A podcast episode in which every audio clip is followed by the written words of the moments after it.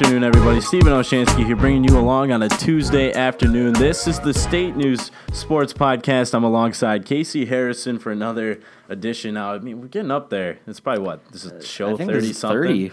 Is it 30? 30 or 31. I mean, we've we've been going at this a long time, and you've heard us talk about a variety of topics, and mostly it was mainly football. But now we're transitioning into basketball, and we'll talk all about MSU's uh, kind of a shocking loss to Ohio State. I don't know about shocking.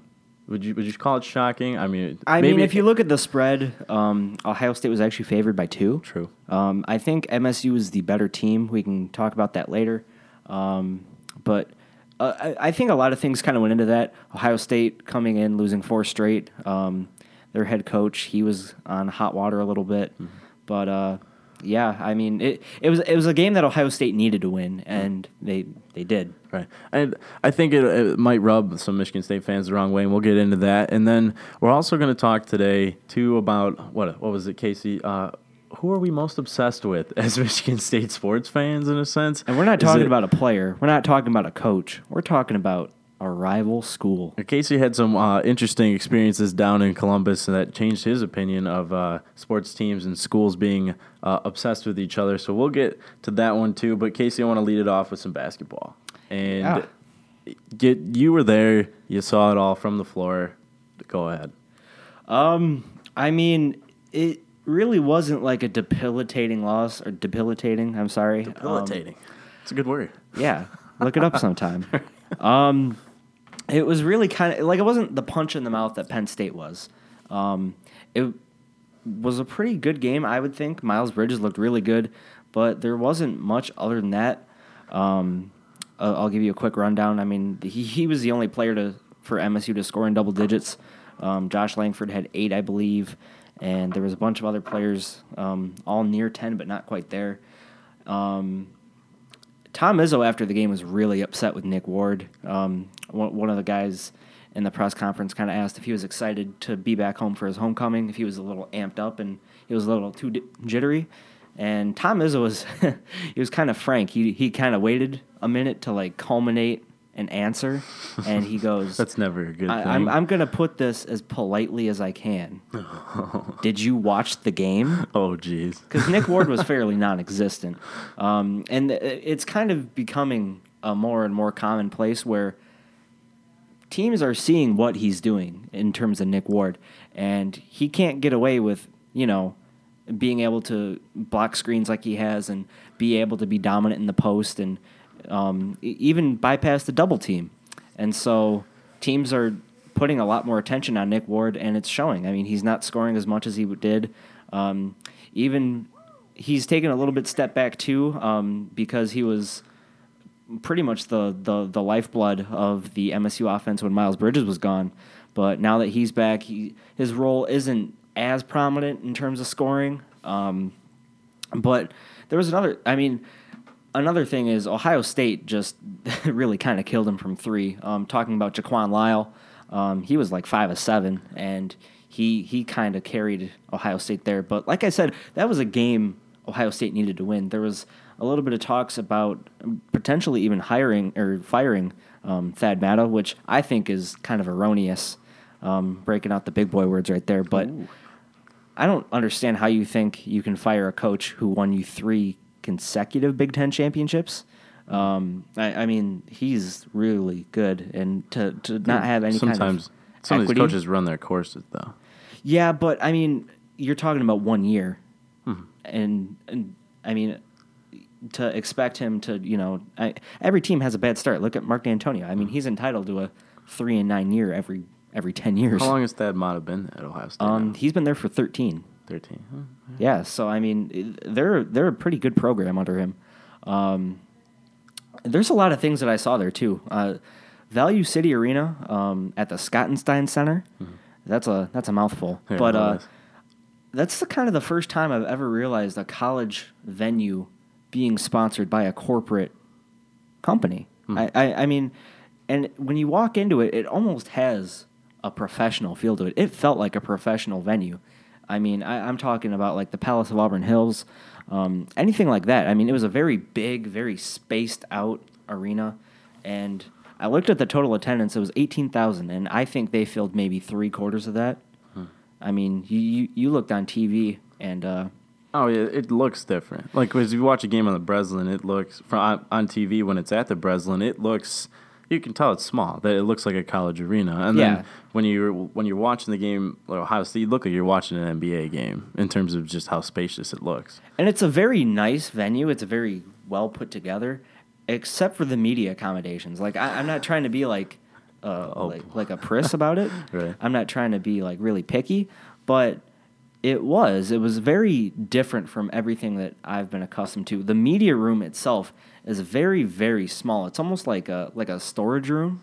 Like this room we're in currently. kind of a little bit bigger. Like imagine a little bubble here taken out, Okay. and then they have a little TV in the at, the end, Hmm. and they kind of forgot about the food. Oh, like I'm not even joking. Like um, Hondo, he was like, "Where's the food at? It's a half an hour before tip off." Oh, no. And we we went out to the floor because there was only 15 minutes left, Right. and they were like, "Yeah, they just." Like the, the company that caters to them just kind of didn't, and so they kind of had to pull something right right out of their bums, and they they found like pulled pork and grits right before tip off and like Yeah. Texas toast, Yeah. and so that's what they gave. Oh, But I was looking at John and I was looking at um, Connor, and we were both just thinking like we're starving. Like Right. we, we made the four hour drive at seven in the morning, didn't stop at all on the way down there. Uh, we were we were pretty hungry. Right. Um, but even the bathrooms, like the bathroom, it smelled like a giant urinal. Yeah, like doesn't surprise me. and it was very well like it was very dimly lit kind of dingy Right. and like the the walk the path that they gave you through um, the, from the media room to the press conference room because Mm-hmm. the press conference area is right next to the visitor locker room Mm-hmm. um, and it's right next to like the the garage where they keep the the visiting bus Hmm. um, and so you had to go through like a storage tunnel. And like Okay. you had all of their excess like bleachers and all of their extra seats and all of the extra tables next to you. And it almost looked like a dungeon. I was kind of joking around with connor Right. saying that's what it looked like. Um, so behind the scenes it's not as glamorous as it appears to be but i, I really like the feel of it walking into it and even like looking up at it because from the outside it's a very miraculous looking building um, and even the, the campus of ohio state i don't know if you've ever been down there but i, I mean it's it's a very well spaced out Yeah. campus No, it's very large. um, and on the inside it, it looks really nice um, I, I think lighting kind of might be a thing for like indoor places in general. I don't really like the lighting of like when you go to the Joe or you go to the Palace or even the Breslin. Like, like the the Breslin is well lit for other venues that I've been in, but it you still get that like fake fluorescent type of feel all I was throughout. telling you guys at, at practice the other day was that I thought um, they should play games where it's not always lit up. Yeah. The practice lighting where it's kind of dim. Probably look better. I thought. Yeah. It'd probably have a nicer aesthetic, but you know, let's get let's kind of get back to that. Yeah, game. back We to the talked about- game. You talked Um, about Nick Ward just kind of being. You know, non-existing. He finished what nine points. He had three turnovers, and I, I remember there's a couple plays when I was watching on TV where he'd force some shots. The ball, Yeah. they throw it into him at the post, or he he was like three of seven, I think.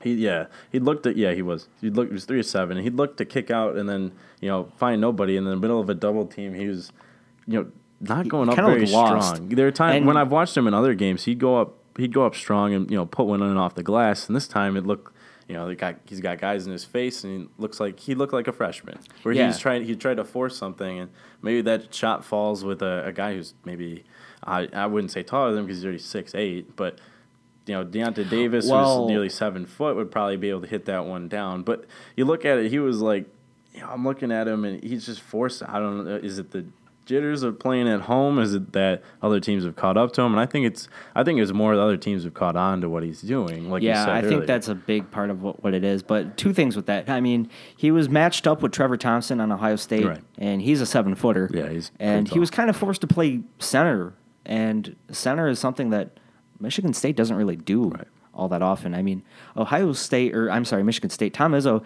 he recruits smaller guys in terms of like what you call your big men. Yeah, because. I mean, you look at Gavin Schilling, he's like six eight, six nine. Mm-hmm. Nick Ward is six eight.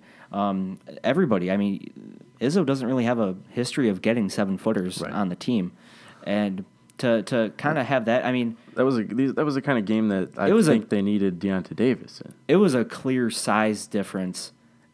Everybody throughout the floor except for Miles Bridges, Right. and that's why he was able to do, I think, as well as he did. Um, he was called for six turnovers though, and Yeah. but that was a thing that Tom Izzo really kind of contested. Um, He was very vocal in saying that he thought the charge that Bridges had late in the second half um, shouldn't have been a charge. That he kind of that the um, that the Ohio State guard he totally like didn't give way at all, um, and that two of the travels that were called on Bridges also Yeah. shouldn't the have been one calls. the one late in the game was very it was It's- very if it was a very iffy call because you know kind of like spun out of it, but he would never. It, it did not look like a typical travel to me. It, I like, think he just kind of spun out what you're allowed to do. He just kind of pivoted. I think it's college refs are pretty eager to call for travels in the first place, Mm-hmm. um, and I think it's different because isn't in the NBA it's three steps for a travel? I think it's still two. Okay, I, I thought. For I mean, it's very reason- it's very lax in the NBA though. yeah. I mean, because all they want is just high points. It's, They- it's kind of like how the points. how the NHL, you know, like get rid of some rules so that it flows easier. I think the NBA just like, I mean, the NBA, you and I, uh, this we can discuss that is about the showmanship a little bit. And so, why would they, if you know LeBron takes four steps and slams down a dunk on a you know breakaway, you know, I don't think any refs gonna gonna call that so they don't upset the uh, entertainment value of the uh, game. But you know, if like they take four steps and when he's not on a breakaway and dunks, they'll probably call him for that. But usually the NBA is pretty lax. But I can see where you're going with that with college, though. Yeah, and I, this whole freshman group, I think Langford's really turned it on as of lately. I've really liked what he's been able to do. Um, he obviously didn't have the game that I, I think anybody would thought he would have had at Ohio State, and coincidentally, it was his birthday yesterday. Um, but he's I, I've really liked the the strides that he's made lately. Miles Bridges speaks for himself. Right, with Um, 24 points and nobody, none of the, nobody else had double digit points. No, And the- and, and that's the thing. Ohio State, all five of their starters were in double digit scoring.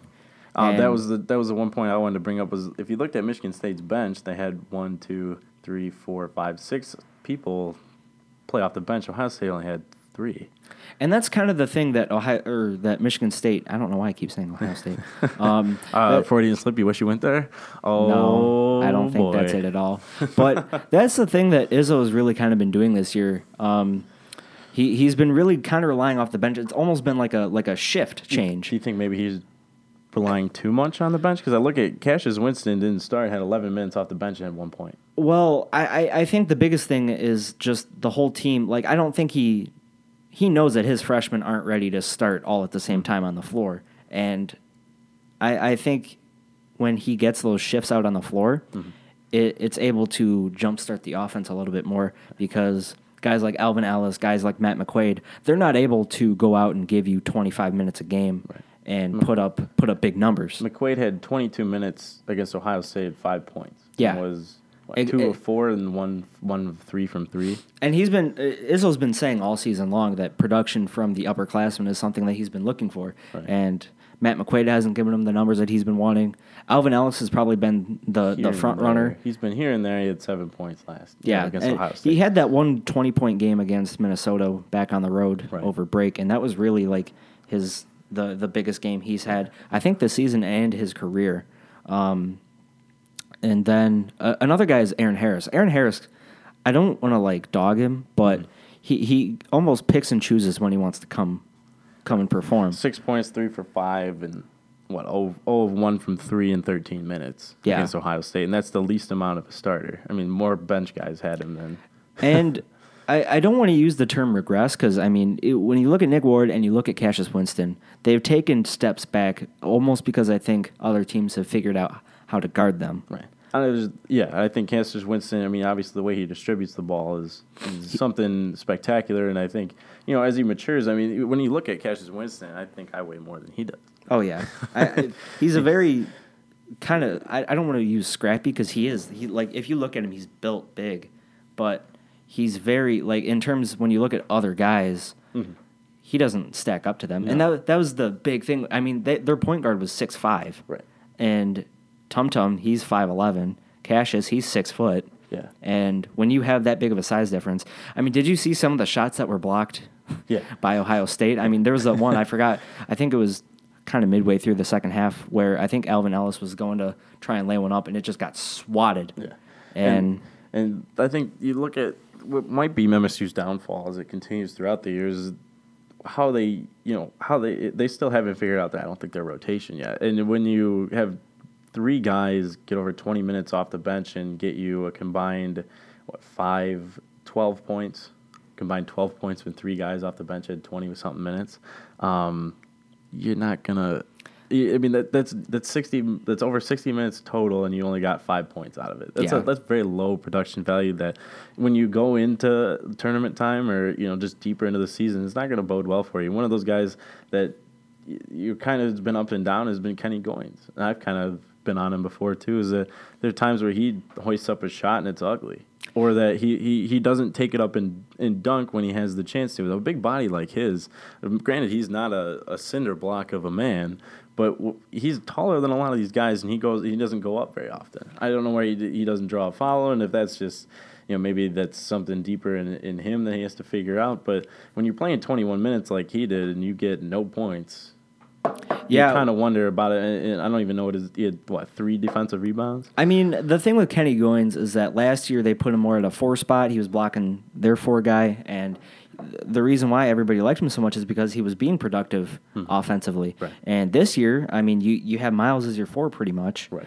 um, leaving Ward and Goins to split time at five because you don't have Right. um, Gavin and you don't have Ben Carter, and I mean, I, I Kenny Goins is too small to play five, Hmm. and Dwayne C- Stephens said it at his last practice. Um, he's probably 30, 40 pounds lighter and two or three inches smaller than nearly every guy that he's been pinned up against, Hmm. and so it, it really is kind of a bad position for him. Um, I, I mean. I think he's done a pretty good job. He didn't do a good job against Ohio State. I mean, really, nobody did that good of a job against Ohio State.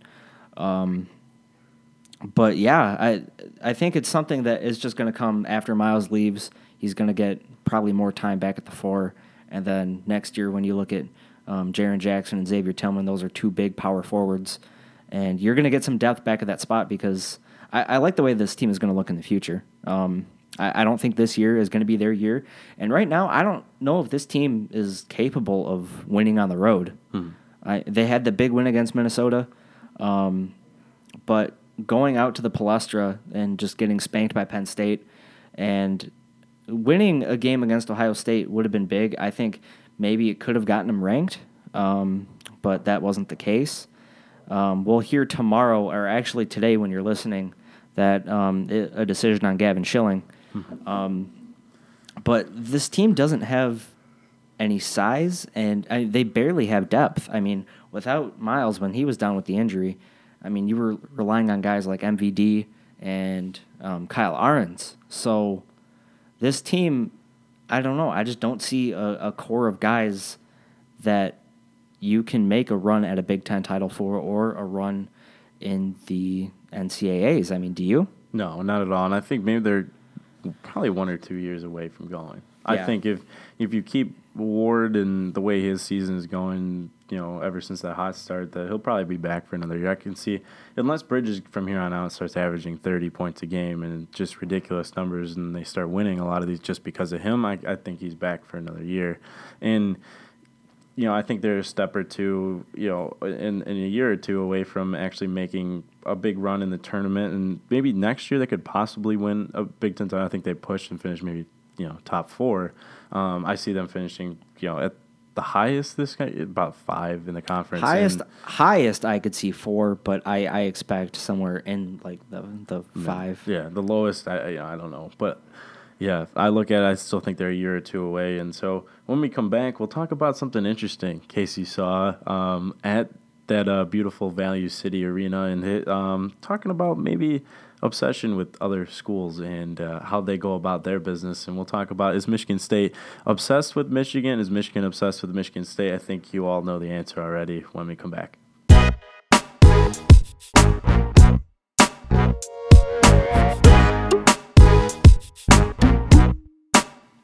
Welcome back, everybody, on a Tuesday afternoon. Coming at you, Casey Harrison, along for the ride on the State News Sports Podcast. Uh, Stephen, I, I've got a story I would like to share with you. Um, when I was at Ohio State, and uh, let me backtrack for a moment.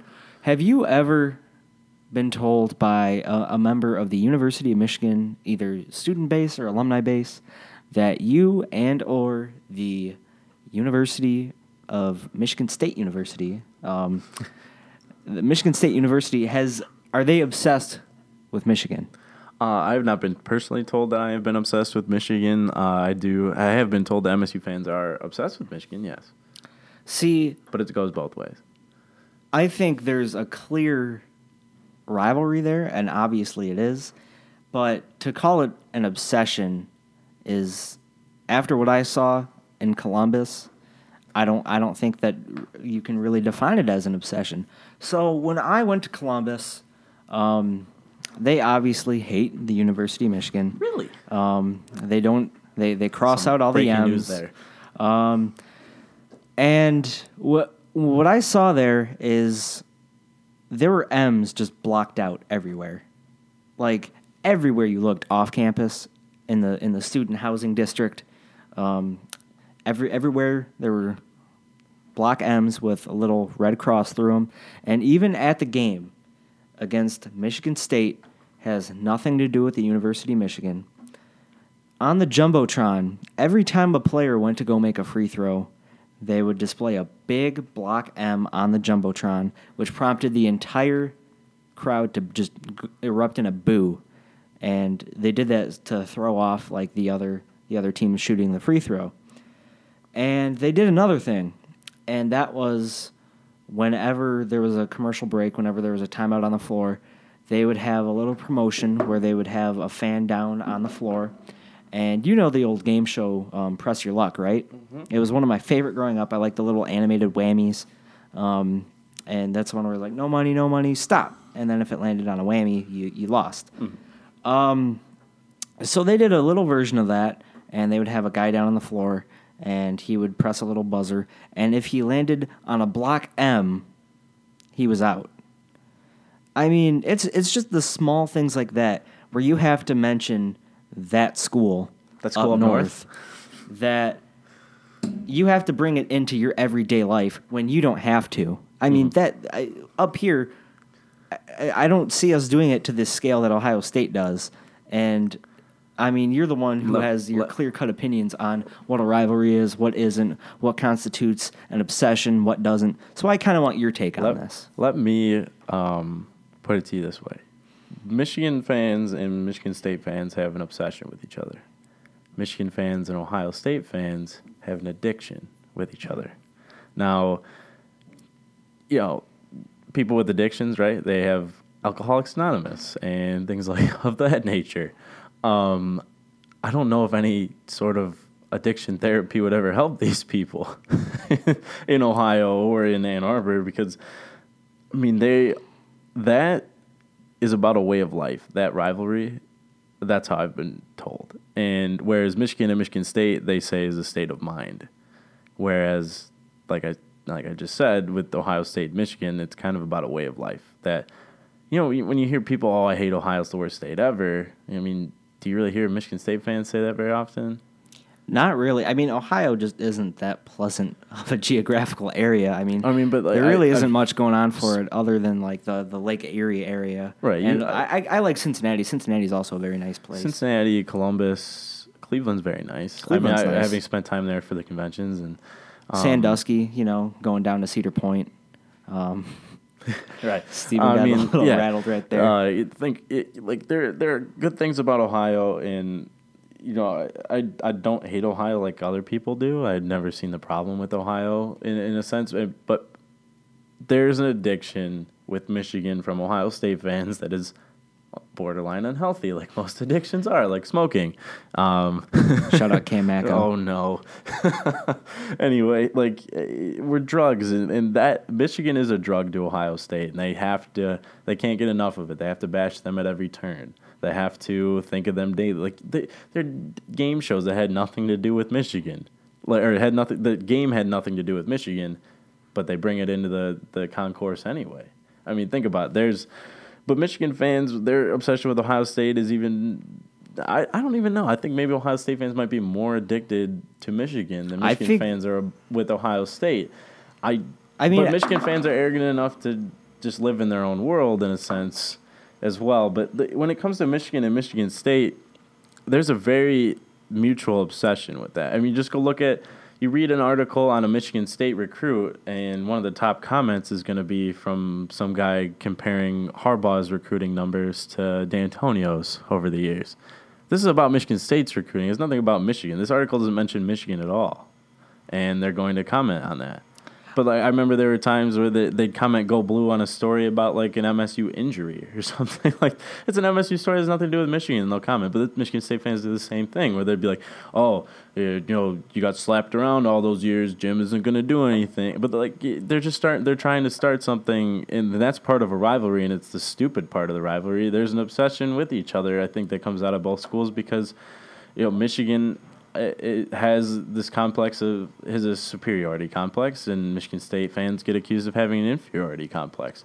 Michigan has to be the best at all times, but Michigan State happens to dig its you know they always have to be the underdog. has the yeah, and it, they dig Michigan State digs into Michigan and its plans a lot, and over the recent what since I don't know uh, probably since decade. the two thousands, Michigan State's starting to catch up to Michigan in terms of. Um, you know, in terms of academic programs, where Michigan State's starting to have some of the better ones in the country that Michigan's never been able to have, and so you, you kind of look at that and, um, you know, that rubs Michigan people the wrong way because how could they ever not be number one, right? But Michigan State, you know, but Michigan State always compare. But you know who Michigan State always compares themselves to?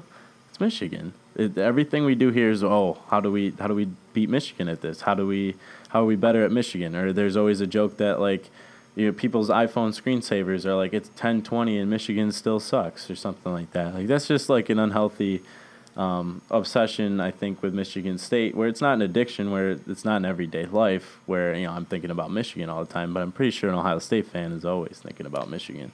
when you put it like that, I mean, it's a really complex thing to talk about because I Michigan really tried to like prevent Michigan State from becoming an institution. Right.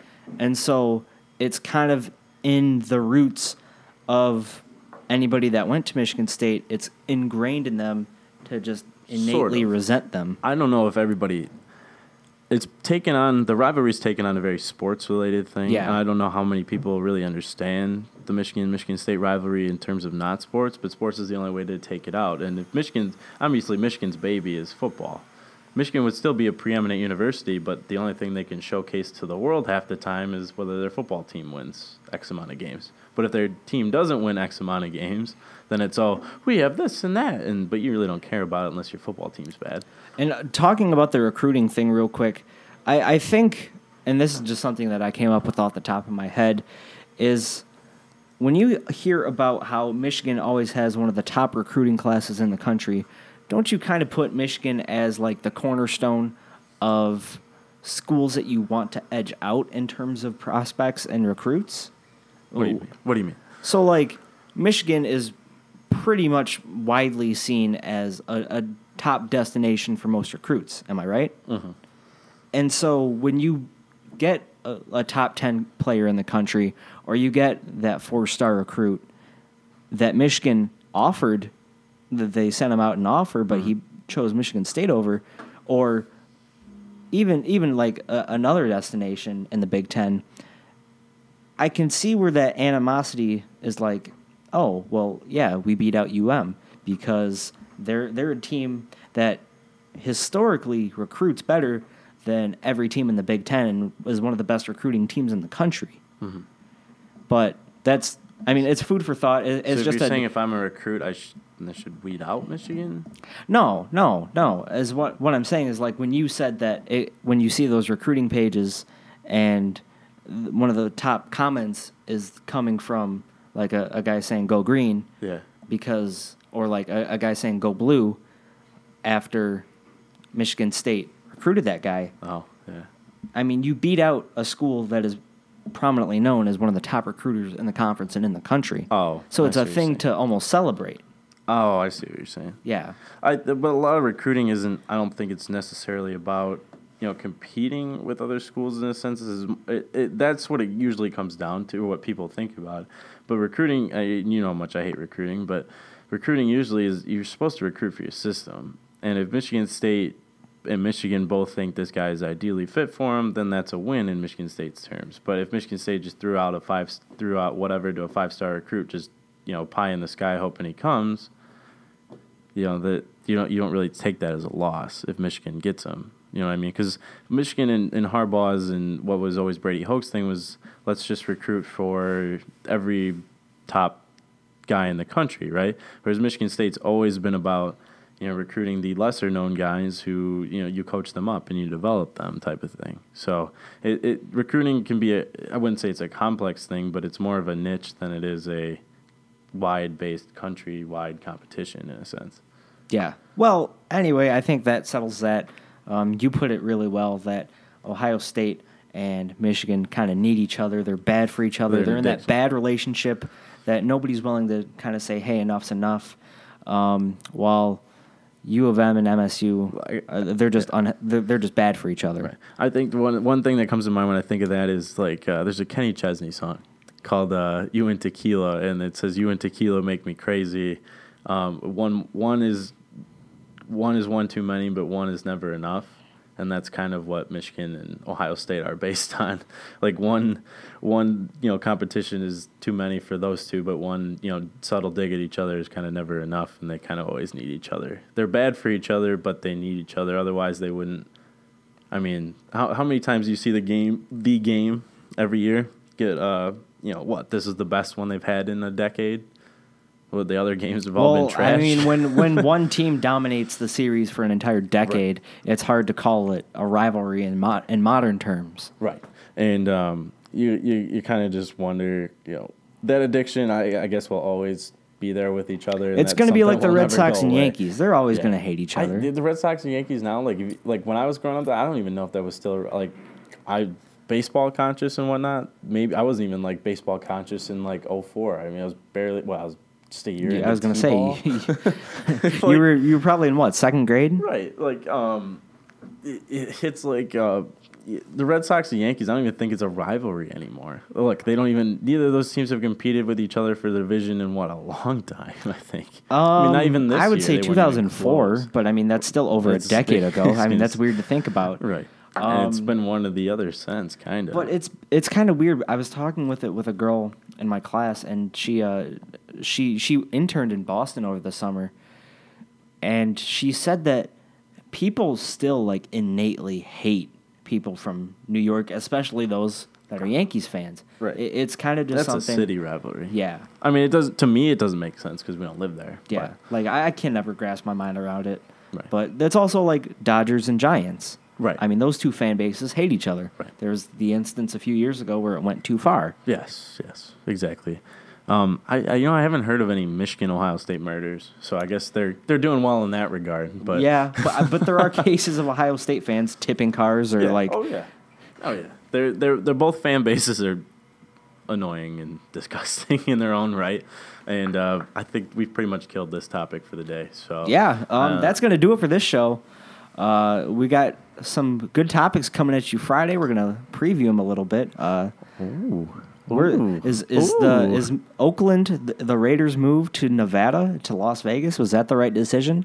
And I also want to talk about. It looks like pie in the sky, um, but Conor McGregor and Floyd Mayweather is is that could that actually happen? What are your thoughts on it? Because we don't really talk about fighting too much. Um, and I, I I'm just gonna leave that my there. eyes lit up with dollar signs. Yeah, we're, we're, we're just going to leave that there. We're going to let it culminate over the next few days. Um, and with that being said, remember to check us out, share us um, on Facebook, Write a review uh, on iTunes. iTunes, Twitter, Spotify. subscribe, all that jazz. Yeah. Um, Stephen, any last thoughts? No, we'll see you on on Friday. Yep. You guys have a good week.